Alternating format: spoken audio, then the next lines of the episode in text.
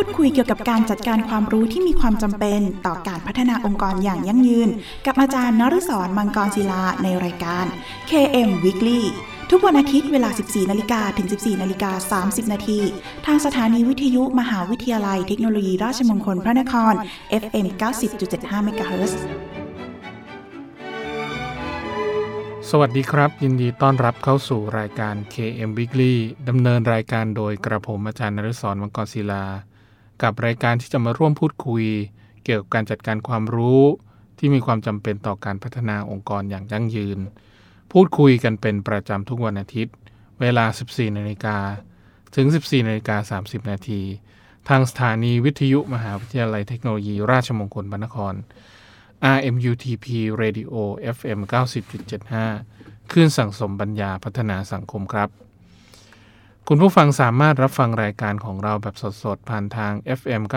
90.75 ได้แล้วนะครับ โดยคุณผู้ฟังยังสามารถรับฟังรายการของเราแบบออนไลน์ ได้พร้อมกันทั่วโลกนะครับ ผ่านทางเว็บไซต์ radio.rmutp.ac.th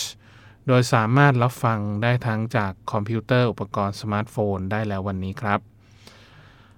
นอกจากนี้นะครับ คุณผู้ฟังยังสามารถฝากคำถาม หรือข้อสงสัยต่างๆ ผ่านทางกระดานสนทนาในเว็บไซต์ของทางสถานีนะครับที่ radio.rmutp.ac.th หรือจะโทรศัพท์เข้ามาก็ได้ครับ ที่หมายเลขโทรศัพท์ 02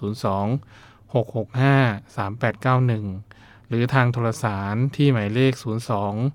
282 5550 รวมทั้งอีเมลของทางสถานีก็ได้ครับที่ radio at imutp ac th นะครับหรือถ้าไม่สะดวกช่องทางใดเลยนะครับ ท่านสามารถเขียนมาจดหมาย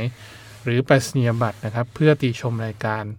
โดยเขียนถึงรายการ KM Weekly สถานีวิทยุมหาวิทยาลัยเทคโนโลยี ราชมงคลพระนคร เลขที่ 399 ถนนสามเสนเขตดุสิตกรุงเทพ 10300 และเมื่อทางรายการได้รับข้อคำถามต่างๆ เหล่านั้นแล้วนะครับ จะดำเนินการหาคำตอบมาให้คุณผู้ฟังทันทีครับ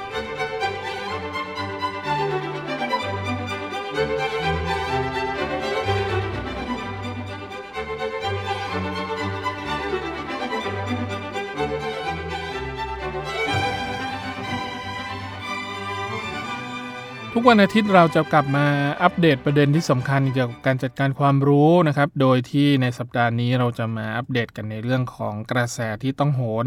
หรือทางรอดของธุรกิจกันครับ แล้วปัจจุบันนี้นะครับ โลกเราหมุนไปไวนะครับ แค่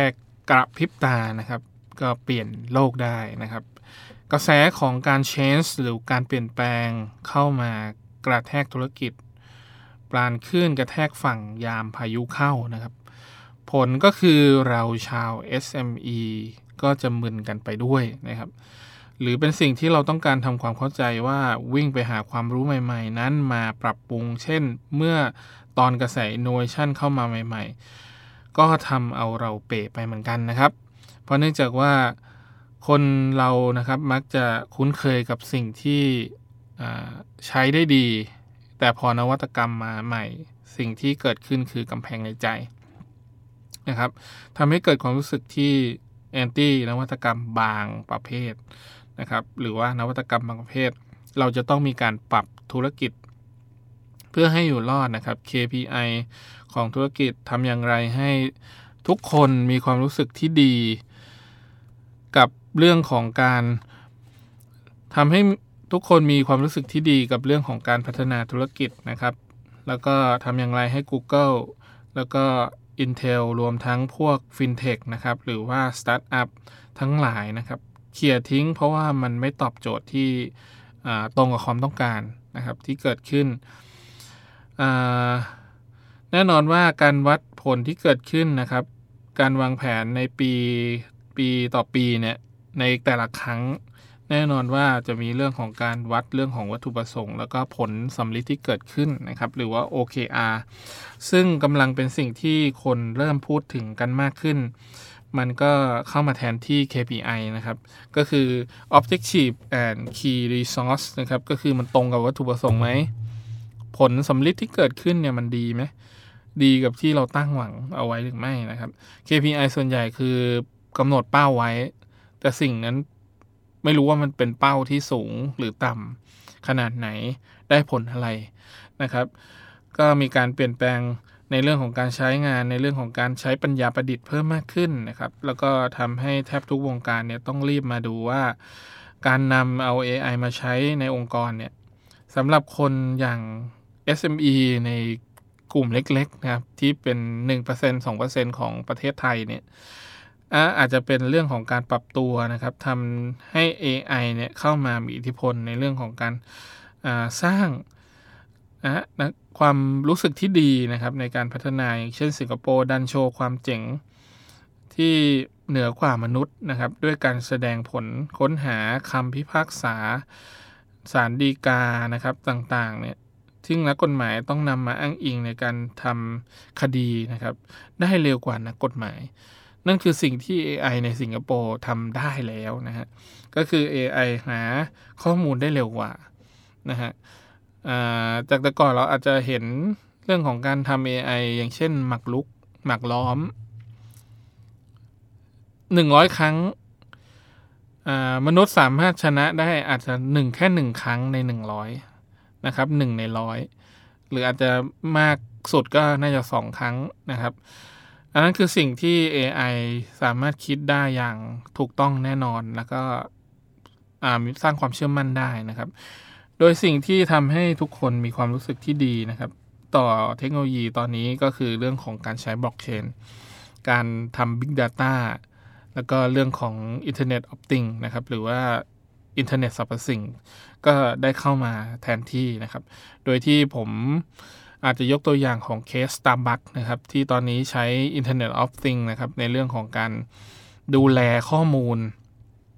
ทุกส่วนเลยก็ว่าได้ไม่ใช่เรื่องของทางด้านการเงินอย่างเดียวนะฮะอย่างเช่นเรื่องของการทำเครื่องดื่มออกมาในแต่ละวันเนี่ยเขาใช้น้ำไปประมาณเท่าไหร่ ไอ้น้ำที่ออกมาจากเครื่องที่กันตัวเอสเปรสโซ่เนี่ย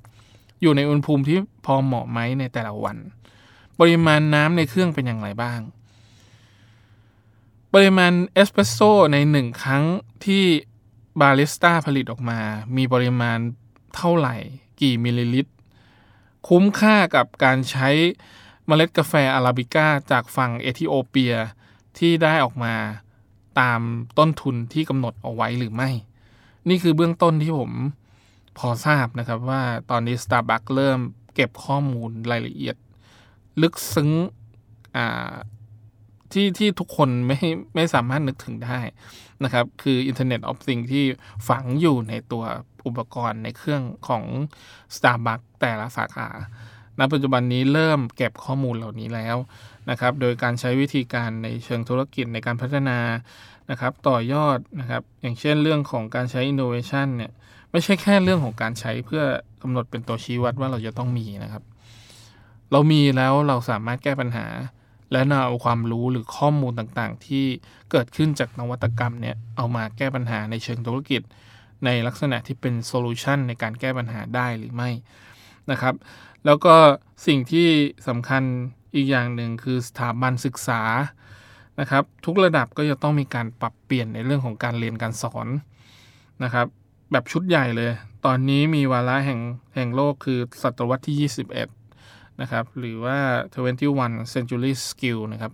ที่เกิดขึ้นในเรื่องของการวางระบบการเรียนการสอนใหม่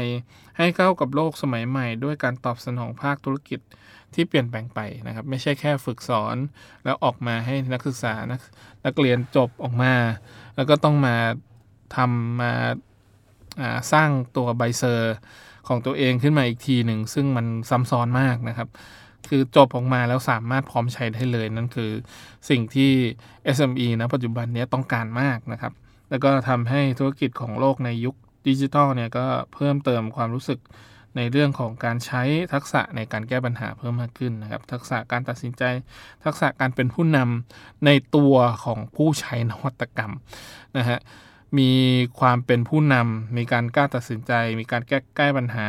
ได้ดี อันนี้คือสิ่งที่ SME ต้องการมากกว่า Innovation หรือนวัตกรรมที่เกิดขึ้นนะครับ เพื่อมาควบคุมนวัตกรรมอีกทีหนึ่งดังนั้นสิ่งที่เราจะมองนะครับข้ามช็อตไปก็คือเรื่องของเทคโนโลยีที่เกิดขึ้นใหม่ๆเนี่ยทำให้เราต้องปรับตัวนะครับในเรื่องของธุรกิจที่เปลี่ยนแปลงไปนะครับเป็นสมัยที่คนทำงานในบ้าน แล้วก็เมื่อก่อนไม่เคยมีแต่ทีนี้มีแล้วนะครับ home office ก็คือสามารถทำงานได้ที่บ้าน ส่งงานได้ที่บ้านฟรีแลนซ์มีทั่วโลกนะฮะเราสามารถใช้ฟรีแลนซ์ในลักษณะแบบไหนเราเลือกได้เลย สามารถทำงานได้ที่บ้าน บางบริษัทสามารถทำงานเที่ยวไปด้วยทำงานไปด้วยนะฮะพักไป 3 เดือนเลยไปหาแรงบันดาลใจ จากนั้นได้ต้องได้ชิ้นงานมา 1 ชิ้นงานนะครับ อันนี้คือสิ่งที่กระตุ้นในภาคที่เป็นตัวบุคลากรนะครับ แต่ตัว innovation เนี่ยเราสามารถสร้างแทนที่ในเรื่องของความคิดสร้างสรรค์เนี่ยอาจจะยากนิดหนึ่งนะฮะ AI เนี่ยอาจจะไม่สามารถต่อยอดในเรื่องพวกนี้ได้นะ อันนี้คือสิ่งที่พิเศษที่มนุษย์มีนะฮะ แต่มนุษย์สามารถที่จะทำลายล้างทุกสิ่งได้เช่นกันนะฮะเช่นเรื่องของสิ่งแวดล้อมขยะ ในทะเลลึกณปัจจุบันนี้เรื่องของทะเลลึกในฝั่งใกล้ๆเกาะกวมนะครับ ที่ผมได้เคยยินได้ยินข่าวมันเนี่ยตอนนี้มีเศษขยะเป็นขวดพลาสติก หล่นอยู่ใต้พื้นทะเลลึกเต็มไปหมดแล้วนะฮะตอนนี้คือสิ่งที่น่ากลัวมากๆนะฮะที่ตอนนี้มนุษย์เจ็ดพันกว่าล้านคนอาอาจจะไม่ดูแลสิ่งแวดล้อม ถ้านับก็อาจจะครึ่งครึ่งหรืออาจจะเป็นสามในสี่ที่ไม่ได้ดูแล ไอ้หนึ่งในสี่ของโลกเนี่ยอาจจะทำการกระตุ้นนะครับ ให้ทุกคนเนี่ยเข้ามาดูแลสิ่งแวดล้อม ซึ่งมันก็สำคัญพอๆกับ innovation เนี่ยแหละครับ แล้วก็ลักษณะของการทำให้ทุกคนเนี่ยเข้ามามีบทบาทในเรื่องของการค้าขายเชิงออนไลน์เพิ่มมากขึ้นนะครับ วิถีชีวิตคนเปลี่ยนแปลงไปนะครับ จากแต่ก่อนนี้นั่งคุยกันจิบน้ำชากันชิวๆแล้วปัจจุบันนี้คุยกันผ่านแบบออนไลน์ ซื้อขายแบบออนไลน์ไม่นับเรื่องของการหลอกลวงขายสินค้าแบบหลอกๆนะครับ แต่ก็เป็นการสร้างเม็ดเงินการกระตุ้นในเชิงพาณิชย์เพิ่มมากขึ้นทำให้ทุกคนมีความรู้สึกที่ดีในเรื่องของการใช้นวัตกรรมเพิ่มมากขึ้นนะครับ แล้วก็ทำให้ทุกคนมีความรู้สึกว่าเราต้อง change หรือว่าเปลี่ยน ทำให้รู้สึกว่ายุคดิจิทัล เป็นยุคที่สำคัญเป็นยุคทองของคนที่ใช้เพื่อทางการตลาดนะฮะแล้วก็ทำให้ทุกคนมีความรู้สึกที่ดีในเรื่องของการสร้างธุรกิจของตัวเองเพิ่มมากขึ้นนะครับยูทูบเบอร์เน็ตไอดอลต่างๆ สร้างตัวเองขึ้นมา สร้างตัวเองให้เป็นแบรนด์ เป็นตราสินค้าขึ้นมานะครับ แล้วก็สามารถขายสินค้าของตัวเอง หรืออาจจะเป็นการให้ branding กับคนอื่นนะครับ แล้วฮะยืนยันกับสินค้าตัวนั้นว่าผมได้ใช้ ฉันได้ใช้ อันนี้คือสิ่งที่เกิดขึ้นในปัจจุบันนี้นะครับ ซึ่งอาจจะเป็นการต่อยอดในเชิงนวัตกรรมที่นวัตกรรมมี และพร้อมใช้และทำให้ทุกคนสามารถใช้ได้อย่างถูกต้องนะครับ โดยที่ นวัตกรรมณปัจจุบันนี้ 4.0 เนี่ยถือว่าเป็นความสำคัญมาก ๆ นะครับ ในเรื่องของการให้บริการนะครับณปัจจุบันนี้เห็นได้ชัดเจนมาก อย่างเช่นแอปพลิเคชัน ในเรื่องของการให้บริการแท็กซี่แก๊ปGrab Car Grab Bike Grab Food นะครับ Uber หรืออะไรต่างๆ นานาเหล่านี้ Foodpanda ล้วนเป็นนวัตกรรมที่เกิดขึ้น นะครับเมื่อมีนวัตกรรมก็จะต้องมีเรื่องของระบบที่รองรับนะครับ ไม่ว่าจะเป็นเรื่องของการใช้คนนะครับเข้ามาในเรื่องของในระบบโลจิสติก ในเรื่องของการส่งให้ทันต่อเวลาเนี่ยอันนี้คือสิ่งที่เราจะต้องหามานะครับ เพื่อรองรับที่เป็นส่วนของ support หรือว่าการบริการที่เกิดขึ้นนะครับ หลังจากที่ใช้นวัตกรรมเหล่านั้นนะครับ บางครั้งนวัตกรรมดี แต่ระบบ หรือว่ากลไกไม่ดีนะครับลูกค้าด่ามาว่าสินค้าอาหารไม่ร้อน พนักงานพูดจาไม่ดีเนี่ยฮะอันนี้ก็ส่งผลเสียต่อนวัตกรรมเหมือนกันนะฮะเราก็ต้องสร้างภาพลักษณ์ที่ดีนะครับ ในเรื่องของการใช้ทำยังไงให้ได้ ให้ทุกคนเนี่ยอยู่ในธุรกิจของเรา ให้เพิ่มมากขึ้นนะครับ ก็คือมีทั้งนวัตกรรมและตัวบุคคล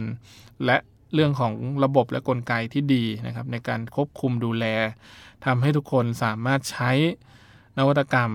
นะครับแล้วก็ทำให้ทุกคนมีความรู้สึกที่ดีกับตัวสินค้าและบริการของธุรกิจเราต่อไปได้ครับ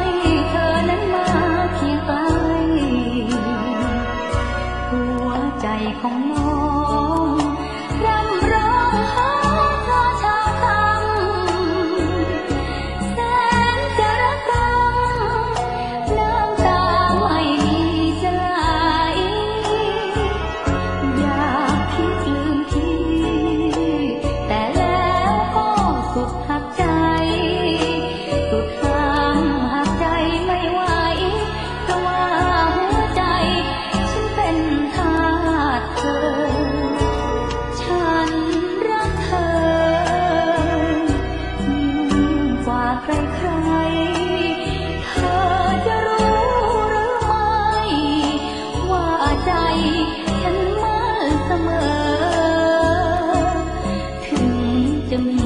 ชายอื่นที่ดี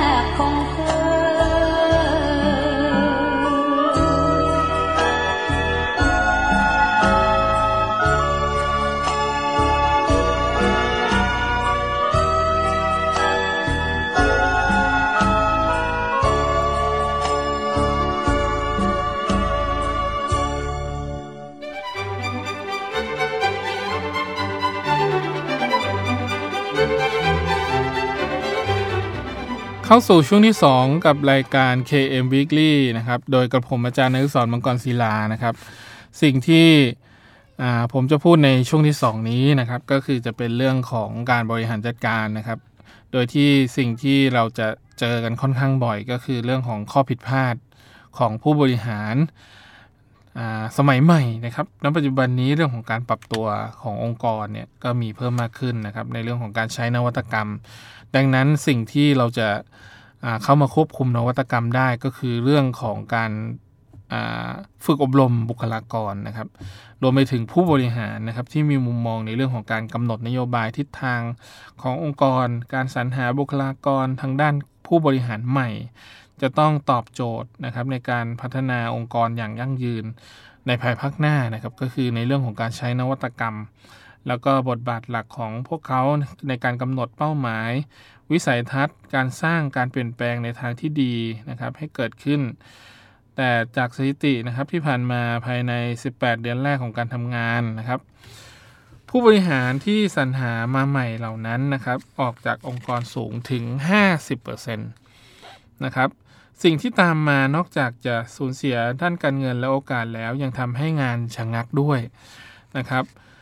หากถ้าเราต้องรอคนใหม่เข้ามาเซ็นอนุมัติให้งานเดินต่อไปสาเหตุที่ออกนะครับ ก็มีหลากหลายนะครับ ตั้งแต่ไม่สามารถปรับตัวให้เข้ากับวัฒนธรรมองค์กรได้ ความไม่คุ้นเคยกับขั้นตอนระบบและกลไก และวิธีการทำงาน รวมถึงเรื่องของความคาดหวังในระดับที่ไม่เหมาะสมนะครับ ก็แต่ในความเป็นจริงแล้วเชื่อหรือไม่ครับว่าผู้บริโภคไม่ได้มองแค่เรื่องของ ผู้บริหารนะครับอย่างเดียวนะครับ ที่มีจำนวนในเรื่องของการเข้ามาบริหารงานแล้วตกม้าตายนะครับ ก็คือมีประมาณ 2-3 เดือนแรกเท่านั้นนะครับ แต่ในฐานะของผู้ที่ถูกจ้างมา จากภายนอกคนส่วนใหญ่มักจะพยายามเพิ่มคุณค่านะครับ มีความคาดหวังในตัวของผู้บริหาร เพิ่มมากขึ้นนะครับ อย่างเช่นค่าจ้างอันแสนแพงนะครับที่มีอยู่ในระดับหลักแสนหลักล้าน ถ้าเป็นบริษัท ในกลุ่มรัฐวิสาหกิจนะฮะก็ผู้บริหารระดับสูงก็หลักล้านขึ้นนะฮะก็เป็นลักษณะของการเพิ่มคุณค่า แล้วก็เป็นส่วนหนึ่งที่มีความรู้สึกกดดันเช่นกันนะครับ เพราะว่าเป็นการเอาเงินของบริษัทหรือว่าส่วนขององค์กรเนี่ยที่ค่อนข้างสูงพอสมควรนะครับ ในค่าจ้างที่ค่อนข้างเยอะมากนะครับหลุมพางที่เกิดขึ้นเนี่ยณปัจจุบันมีอยู่ด้วยกัน ห้าหลุมพรางนะครับห้าห้าหลุมพรางนี้มีอะไรบ้างเดี๋ยวเรามาดูนะครับ ส่วนแรกก็คือเรื่องของการนำเสนอวิสัยทัศน์ใหม่ในทันทีที่เข้ามานะครับว่าวิชั่นของเขาเนี่ยเป็นยังไงนะครับ ก็ผู้นำใหม่ส่วนใหญ่ก็มีความรู้สึกที่ตื่นเต้นนะฮะกับงานที่กำลังจะทำมีไอเดียมากมายล้นเลยนะครับทำให้มีความรู้สึกว่าเราจะปฏิบัติอะไรก่อนอะไรหลังนะครับ บางครั้งอาจจะขาดเรื่องของบริบทในเรื่องของการมองภาพรวมนะครับที่เป็น bird eye view อย่างเช่นเรื่องของการเมืองพลังในเรื่องของการขับเคลื่อนองค์กรเป็นยังไงบุคลากรที่อยู่ในองค์กร ธรรมชาติ วัฒนธรรมองค์กรของที่นั่นเป็นอย่างไรบ้าง อันนั้นเป็นสิ่งที่ผู้บริหารมุมมองใหม่อาจจะไม่ได้เกิดขึ้นนะครับ ว่าสิ่งที่เขามองเนี่ยเป็นอย่างไรบ้าง แต่สิ่งที่สำคัญอย่างหนึ่งนะครับ ก็คือหากรอไปสัก 2-3 เดือนนะครับ เพื่อเรียนรู้ทำความเข้าใจที่มาที่ไปรวมถึงพื้นเพความหลังขององค์กรนะครับ ให้ชัดเจนเพิ่มมากขึ้นจะใช้เวลาในการสังเกตการนะครับ เกี่ยวกับเรื่องของอการรับฟังสิ่งที่เกิดขึ้นของเพื่อนร่วมงานนะครับจากลูกค้านะครับ แล้วก็คนที่อยู่ใกล้ชิด เห็นปัญหานะครับ อะไรที่ผิดหูผิดตา ก็เปิดที่เรียกว่าเป็น Open Door Policy นะครับ ก็คือให้ทุกคนเข้ามาแสดงความคิดเห็น เพื่อลดความประมานะครับ เพื่อลดความรู้สึกที่ไม่ดีลดการแอนตี้ของคนที่อยู่ภายในองค์กรนะครับ ให้เกิดการยอมรับผู้บริหารใหม่ จากสถิติพบว่านะครับภายใน 18 เดือนแรกการทำงานของผู้บริหารใหม่เนี่ยออกถึง 50%แน่นอนว่า ช่วงแรกเนี่ยต้องการปรับตัวอย่างรุนแรงเลย จงอย่าอายนะครับที่จะตอบปฏิเสธเลี่ยงเลี่ยงไปว่าตอนนี้อยู่ในสถานะนักเรียนนะครับ ต้องฟังคนรอบข้าง แล้วก็เรียนรู้เกี่ยวกับองค์กร อันนี้คือสิ่งที่ผู้บริหารใหม่จะต้องเรียนรู้ ส่วนลุมพังที่ 2 คือการตัดสินใจเรื่องใหญ่ ๆ ครับทำให้เรื่องใหญ่นี้ เกิดขึ้นเร็วเกินไปหรือไม่นะครับ เข้ามารับตำแหน่งใหม่ๆ มักมีเรื่องราวมากมายนะครับ รอคอยเข้ามาการตัดสินใจเพิ่มมากขึ้นนะครับ บางครั้งอาจจะไม่มีประสบการณ์ในเรื่องของการตัดสินใจเรื่องนั้นนะครับ สิ่งที่เราสามารถทำได้คือการตั้งที่ปรึกษาครับก็ทำยังไงก็ได้ให้ที่ปรึกษาให้คำแนะนำนะครับ จนเรามีความรู้สึกว่าเราสามารถที่จะตัดสินใจสิ่งต่างๆ เหล่านั้นได้เอง อันนี้คือหลุมพรางตัวที่ 2 ส่วนหลุมพรางตัวที่ 3 คือบอกเล่าความสำเร็จที่ดีเกี่ยวกับเรื่องขององค์กรที่เคยอยู่นะครับ เคยพบไหมครับว่าคนที่ก่อนจะแสดงความคิดเห็นก็มักจะพูดว่าเมื่อก่อนตอนที่อยู่ที่เก่าเนี่ยฉันเป็นอย่างนี้ บริษัทเก่าฉันเป็นอย่างนี้ แรก ๆอาจไม่ได้คิดอะไรครับ แต่พอเจอคำพูดแบบนี้บ่อยๆ หลายคนเริ่มรู้สึกหมันไส้ครับ ว่าไอ้องค์กรเก่าที่อยู่เนี่ยมันดีขนาดนั้นเลยเหรอนะครับแล้วก็มีความรู้สึกที่ทำให้คนอยู่ในองค์กรใหม่เนี่ยรู้สึกไม่ดีกับผู้บริหารนะครับ ไม่ว่าจะมีการสร้างประสบการณ์ใหม่ๆ มากน้อยเพียงใดนะครับ เมื่อเข้ามาทำงานที่ใหม่นะครับ ลูกทีมเพื่อนร่วมงานก็คงไม่ต้องการได้ยินว่าคนอื่นที่อื่นดีอย่างนั้นคน คนนี้เป็นอย่างนี้นะครับมันจะเป็นลักษณะของการเปรียบเทียบนะครับ ซึ่งไม่ดีนะครับก็จะใช้วิธีการในเรื่องของการลดการบอกเล่าความสำเร็จ แต่เป็นการสร้างความสำเร็จเหล่านั้นไปด้วยกันภายในองค์กรรวมพังตัวที่ 4 ครับ การให้ความสำคัญกับความสัมพันธ์ภายนอกมากกว่าภายใน อันนี้คือสิ่งที่ผู้จัดการหรือผู้บริหาร ใหม่มักจะทำอยู่บ่อยๆนะครับ คือมองความสำคัญของคนภายนอกมากกว่าคนภายในนะฮะเหมือนลูกตัวเองไม่ค่อยรักอะไปรักลูกคนอื่นนะฮะก็จะเป็นลักษณะการแสดงความยินดีนะครับ ลูกค้าก็อยากจะพบคู่ค้าก็อยากจะพบ แต่การมุ่งเน้นความสัมพันธ์กับบุคคลภายนอกก็อาจจะทำให้เสียโอกาสในการสร้างมิตรภาพภายในนะครับ ซึ่งเป็นเพื่อนร่วมงานและลูกน้องนะครับภายในองค์กร สิ่งที่เราสามารถทำได้นะครับ ถ้าเป็นวัฒนธรรมญี่ปุ่น ก็จะเป็นเรื่องของการจัดเลี้ยงกินเหล้านะครับนู่นนี่นั่นเป็นการพูดคุยระหว่างการเล่นกีฬาด้วยกันเล่นเบสบอลด้วยกันนะครับเหล่านี้เป็นการเชื่อมความสัมพันธ์กับคนที่อยู่ภายในองค์กรได้นะครับ ส่วนหลุมพรางตัวที่5นะครับเป็นการทำทุกอย่างคนเดียว อันนี้คือหลุมพรางที่ผู้บริหารสมัยใหม่มักจะเจอนะครับ เพราะเนื่องจากว่าไม่ต้องการที่จะใช้ใครนะครับ ช่วงแรกการทำงานอาจจะไม่ค่อยแน่ใจว่าใครบ้างที่เข้ามาขอความช่วยเหลืออสามารถช่วยเหลือเรางานเราได้นะครับ อันนี้คือสิ่งที่เกิดขึ้นนะครับ คนอื่นก็มองว่าไม่มีความสามารถนะครับ ผู้บริหารใหม่ หลายคนจึงเลือกที่จะลงมือทำงานด้วยตนเองทั้งหมด แทนที่จะกระจายงานให้คนอื่นนะครับ มอง อาจจะมองไม่เห็นถึงศักยภาพของคนที่เป็นเพื่อนร่วมงานหรือลูกน้องนะครับ ก็มีความรู้สึกว่าคุณไม่ได้ให้ความไว้วางใจใครนะครับมีความตึงเครียดค่อนข้างมาก แล้วก็ทำงานที่เน้นความสำเร็จมากกว่าเรื่องของอประสบการณ์ในการทำงานที่ดีร่วมกัน อันนี้คือสิ่งที่เกิดขึ้นนะครับ แล้วเป็นวัฒนธรรมองค์กรที่เกิดขึ้นภายในประเทศไทยเนี่ยค่อนข้างเยอะมากนะครับ ก็คือ มีความรู้สึกว่าทำได้นะครับ แต่เมื่อเราไปใช้หรือว่าทำให้ให้คนอื่นมีส่วนร่วมด้วย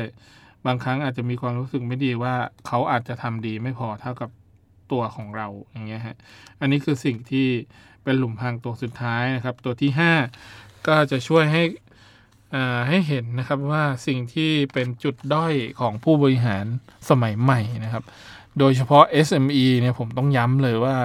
ส่วนใหญ่มุมมองลักษณะเป็นแบบนี้ค่อนข้างเยอะมากนะครับ ก็คือมีวิสัยทัศน์ที่ค่อนข้างแคบนะครับ ตัดสินใจอะไรเองไม่ได้นะครับ เน้นความสำเร็จอย่างเดียว แต่ไม่เน้นในเรื่องของประสิทธิผลหรือประสิทธิภาพที่เกิดขึ้นนะครับ ใช้วัฒนธรรมองค์กรที่ไม่ดีนะครับ ทรัพยากรที่มีอาจจะอยู่มีอยู่อย่างจำกัดใช้ไม่ไม่คุ้มค่า เท่าที่ทรัพยากรของตัวเองมีนะครับบางครั้งเราก็จะต้องใช้เราก็ให้ความสำคัญกับเรื่องของทีมนะครับในการพัฒนาให้เกิดผลสำลิดเพิ่มมากขึ้นนะครับจึงจะทำให้ธุรกิจ SME อยู่รอดในยุค Marketing 4.0 ต่อไปครับ